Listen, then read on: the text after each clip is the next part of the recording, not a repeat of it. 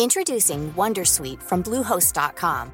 Website creation is hard, but now with Bluehost, you can answer a few simple questions about your business and get a unique WordPress website or store right away. From there, you can customize your design, colors, and content. And Bluehost automatically helps you get found in search engines like Google and Bing. From step-by-step guidance to suggested plugins, Bluehost makes WordPress wonderful for everyone. Go to bluehost.com/wondersuite. Hey everyone, it's Pacific, and welcome back to the third episode of Out of Place Season 2. Just a few quick things to talk about, and then this week's episode. First, if you want to support the show, there's now more ways to do that. The first is by heading to midnightdisease.net slash join, where for $5 a month you can get early and ad-free access to all of the Midnight Disease shows like Out of Place, Margaret's Garden, The Hotel, The Theater of Tomorrow, and more. The second new option is the Apple Podcast subscription feature.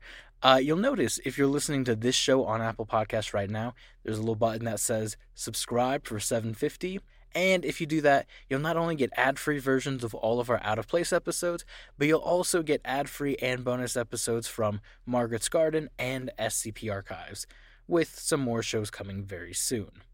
Those are two great ways to support the show. The third one is to simply leave us a review on Apple Podcasts or just tell a friend about the show. Word of mouth recommendations go way farther than any uh, Facebook or Twitter advertisement ever will. So, if you love the show, those are three easy ways that you can support us and help us do what we do. Without further ado, episode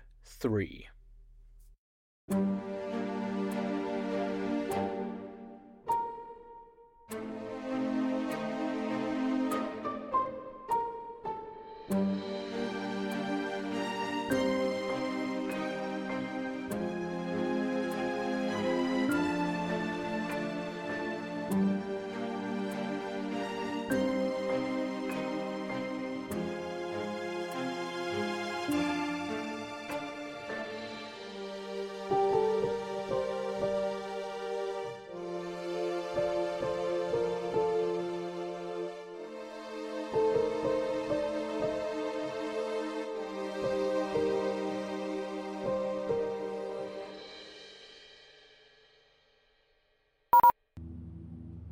When I first joined the project, I knew it would change everything. Just learning that it existed changed things enough. I, I thought it was some shadow government thing, a sort of scientific deep state that siphoned off tax dollars to do things that physics said were impossible.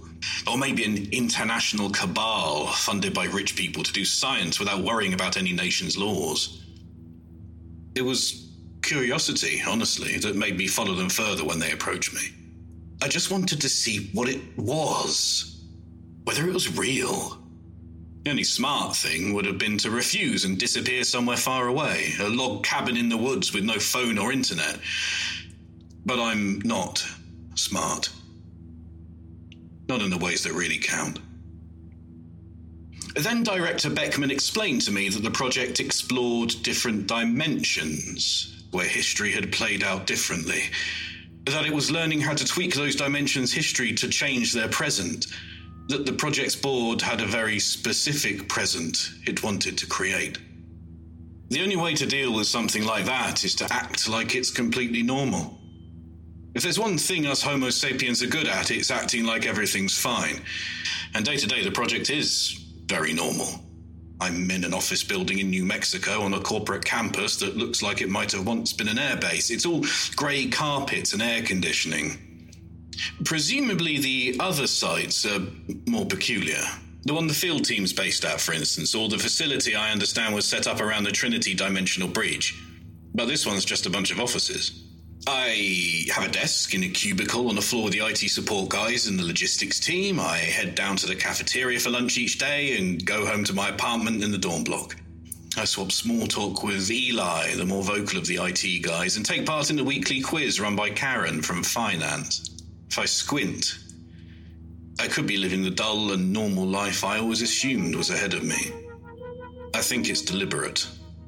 If we thought too much about what we do, if we were immersed in it, us civilians would fall apart. The more military types can probably cope better, but not us backroom drones. The field teams have a whole medical and psychological recovery complex, and even then, it can't be enough.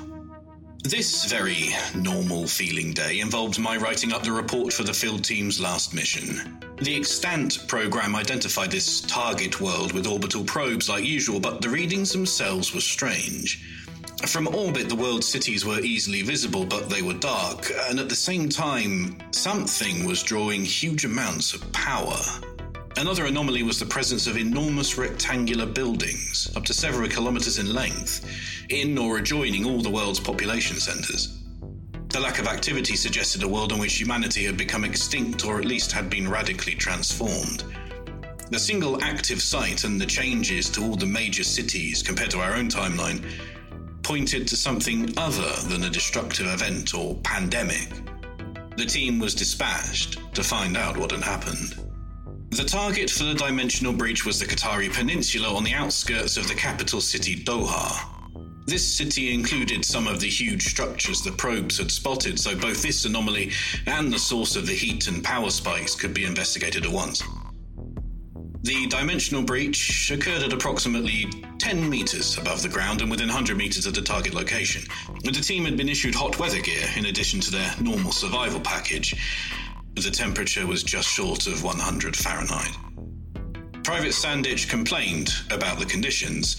Sergeant Brandt explained that he did not control the weather. The team's immediate objective was the closest of the large rectangular buildings. It was more than 2,000 meters long by 300 wide and 20 meters high, without windows or markings and only a few closed entrances along the short side. This structure was on the edge of the city and was visible from the team's breach location. In addition, they confirmed with binoculars that several smaller structures on the coast to the south of Doha appeared to be tidal power plants.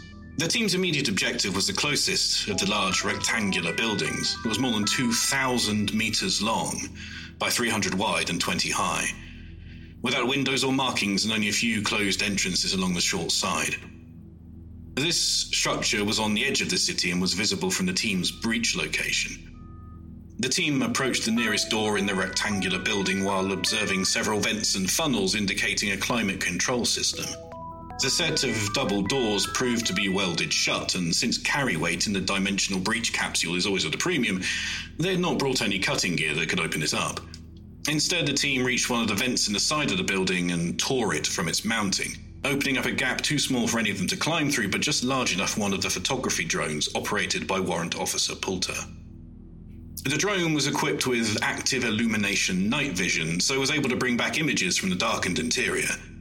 Poulter recorded and observed the drone's output from a laptop computer. The building was divided into seven compartments running the width and length of the structure. Inside each were sets of bunk beds, stacked five high. Each one was open on one side with a storage box and television screen mounted above the mattress. Poulter compared them to the sleeping pods in a capsule hotel. Each compartment had a set of rooms separated by thin interior walls but not ceilings, which comprised communal bathroom and dining facilities. The ceiling had vents and pipes for air conditioning and banks of machinery, presumably to maintain the climate, but none of these were functioning. Poulter lowered the drone to examine the bunks. The first was occupied by a mummified corpse, lying on top of the bare mattress. It still wore a pair of undershorts and a vest. Though it was difficult to make out any details, the corpse appeared to have desiccated rather than decomposed, with the skin remaining intact and shrinking around the skeleton. The sex could not be determined. There was no other clothing or belongings apparent. All five bunks in the stack contained bodies in a similar condition. All the bunks visible to the drone's camera appeared to contain bodies too. Poulter estimated that if it was indeed fully occupied, the building could hold upwards of 20,000 bodies. With the number of other structures outside Doha, this was enough to contain the entire population of Qatar. The team speculated the building had been hit by a poison gas attack. Or, since it had been sealed before the team removed the vent, that its machinery provided a breathable atmosphere and that this machinery had failed, leading to the asphyxiation of its occupants. There was no sign of panic or attempts to escape, however. All the bodies were just lying on their bunks. And there was no suggestion of why so many people would be lying in an airtight building in the first place when the city of Doha next door appeared intact. The state of mummification could be explained by an extremely dry environment inside the structure and the way it was sealed, keeping out insects and animals, which suggested they had all died where they were lying and had not been brought in from elsewhere. However, they died, it had been all at the same time. No one had tried to save them. No one retrieved the bodies afterwards. The team continued towards the city of Doha, Though the city showed no signs of destruction, it quickly became apparent the buildings had been decommissioned. The doors and windows were boarded up or sealed with sheets of plastic, and the interiors had been stripped of anything perishable. There were no signs of an evacuation of the city. It was more a deliberate and unhurried mothballing. The streets were empty of cars, which were parked in underground lots or garages. The billboards were empty of advertising. The sounds, not only of engines and voices, but of the processes of the city, were absent. There was no buzzing of power lines or rumble of machinery.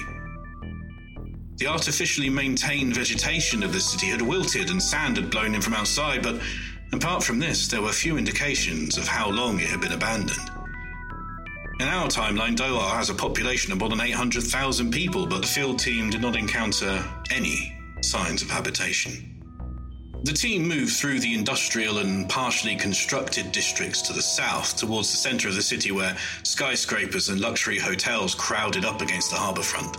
They found the situation the same everywhere they went. Buildings empty and sealed off, hotels with bare lobbies, shops with empty shelves, and offices with chairs neatly stacked on the tables. The team paused to rest and eat using the supply of water they brought with them as they could find no working sources in the city. Warrant Officer Poulter surveyed their surroundings by drone and noted a cluster of large, low buildings on land originally used by the Hamad International Airport. The airport was one of the city's most prominent features since the city was extremely rich thanks to Qatar's oil wealth. And a majority of the population were either wealthy or were expatriates who came there to work from elsewhere. Air traffic was therefore vital to the city's functioning. The land previously taken up by its runways, however, was now occupied by new structures that were unlike the ones outside the city that had proved to be full of bodies. The team elected to explore these structures next, since the rest of the city seemed to be yielding little information. The team is encouraged not to speculate too much on the things they find in the field, but they're only human. I doubt I could hold off making guesses in their position. Private Quintero believed it was mass suicide of the kind seen with some religious cults. A private Sandich espoused a complicated scenario where the city was gassed with a mind control substance that caused the inhabitants to march zombie like into the huge structures where they were forced to work for an evil overlord before being sealed in to die. Sergeant Brandt ordered Sandich to cease expounding on this narrative. Approaching the airport, it became clear the anomalous complex was centered around a cube shaped building with reflective outer walls, and that the smaller buildings around it were supplying it with power. The sound of machinery could be heard from within them, and Poulter speculated there were multiple redundant systems ensuring an uninterrupted energy supply. The team expected to have to make their own way in, but were surprised to find a set of automatic doors at ground level that opened when they approached, revealing a lobby of chrome and white marble inside. They entered with Brandt ordering the team to advance as if expecting hostile contact.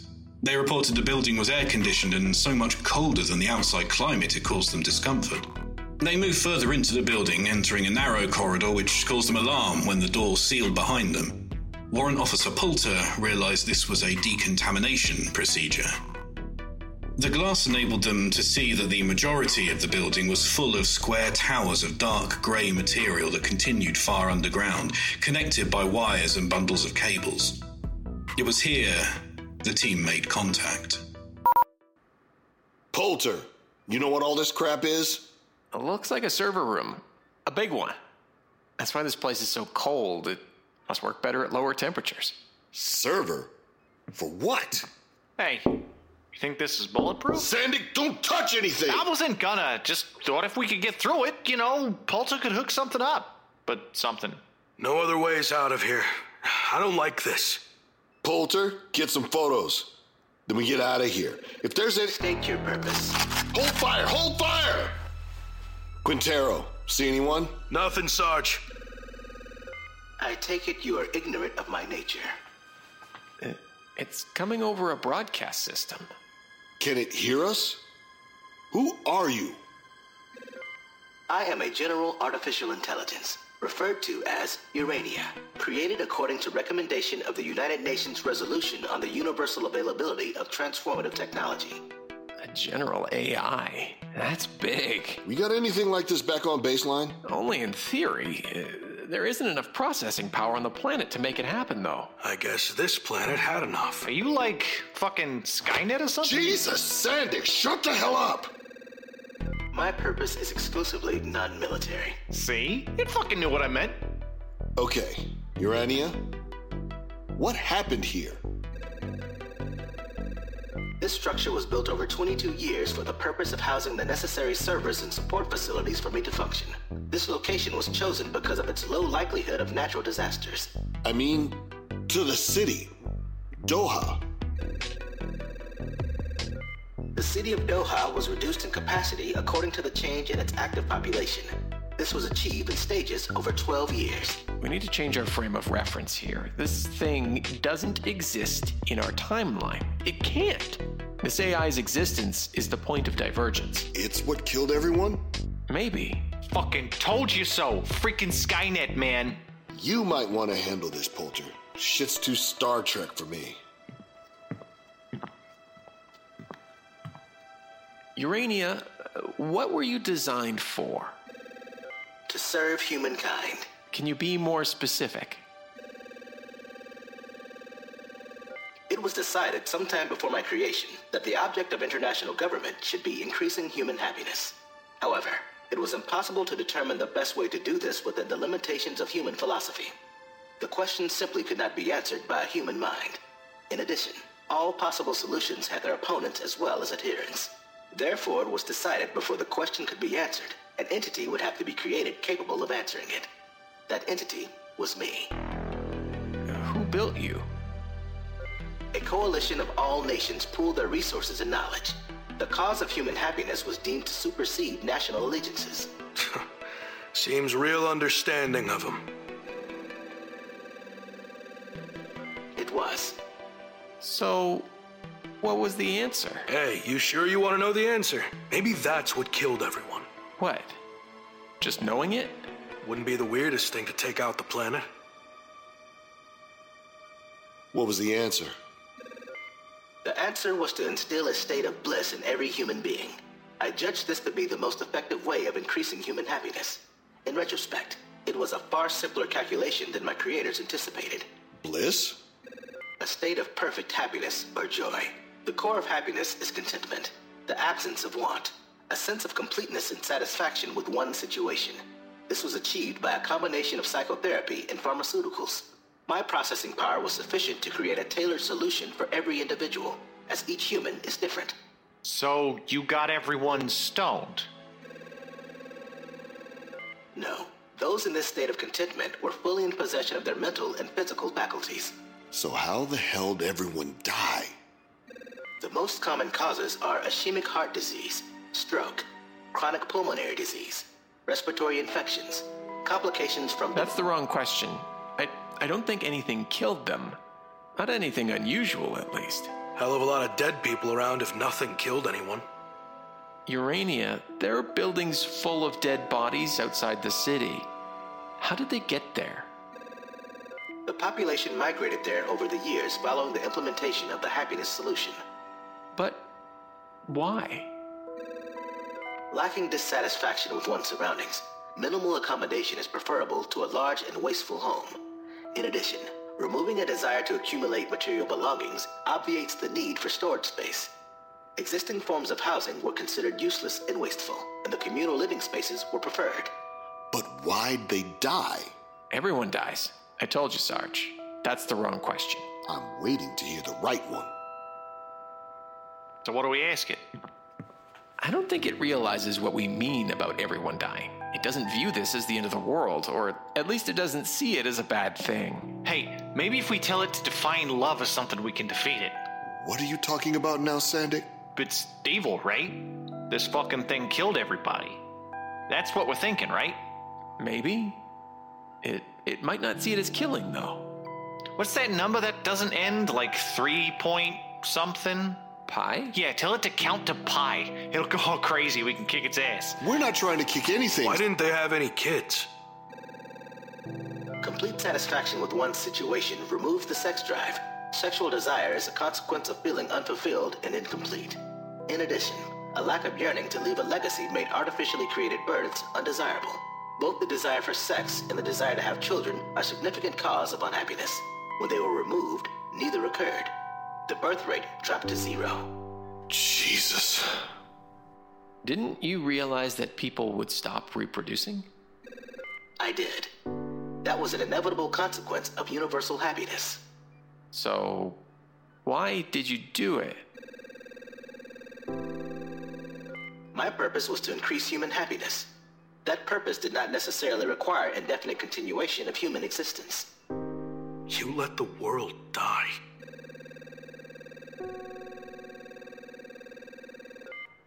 They died happy. Okay, okay, I've heard enough. Let's get out of here before I trash this thing. When I think about Urania, I think about the contradiction in all of us. We want to be happy. It's pretty much the only thing that matters.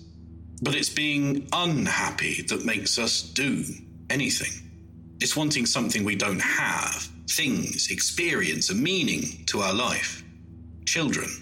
It's wanting happiness itself that makes us do all the things humans do. The people who programmed Urania did it too well. The AI created a perfect state of happiness, and humanity died out. Not because it wanted to or because anything forced them to, but because they didn't care. That's what true happiness is. It's a state of not caring about anything, even the end of the world. The team returned from the airport to the capsule. They returned to within 40 minutes and 200 meters of their intended breach point. They were debriefed and monitored as always. I understand the tech guys were particularly interested in the technology of the server room where Urania was contained. The AI was named after the ancient Greek muse of history. Ironic, considering it brought about the end of history.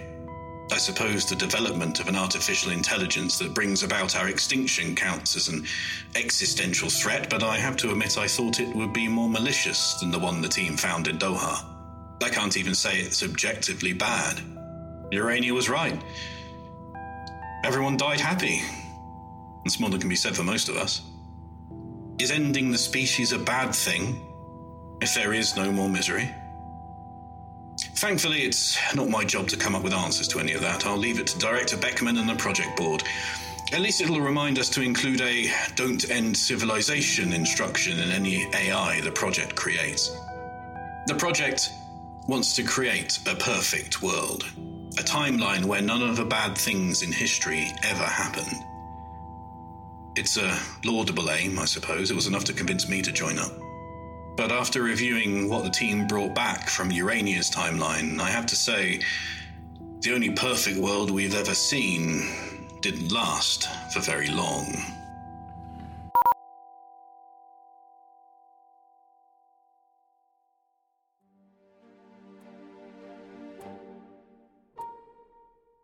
Out of Place was written and created by Ben Counter.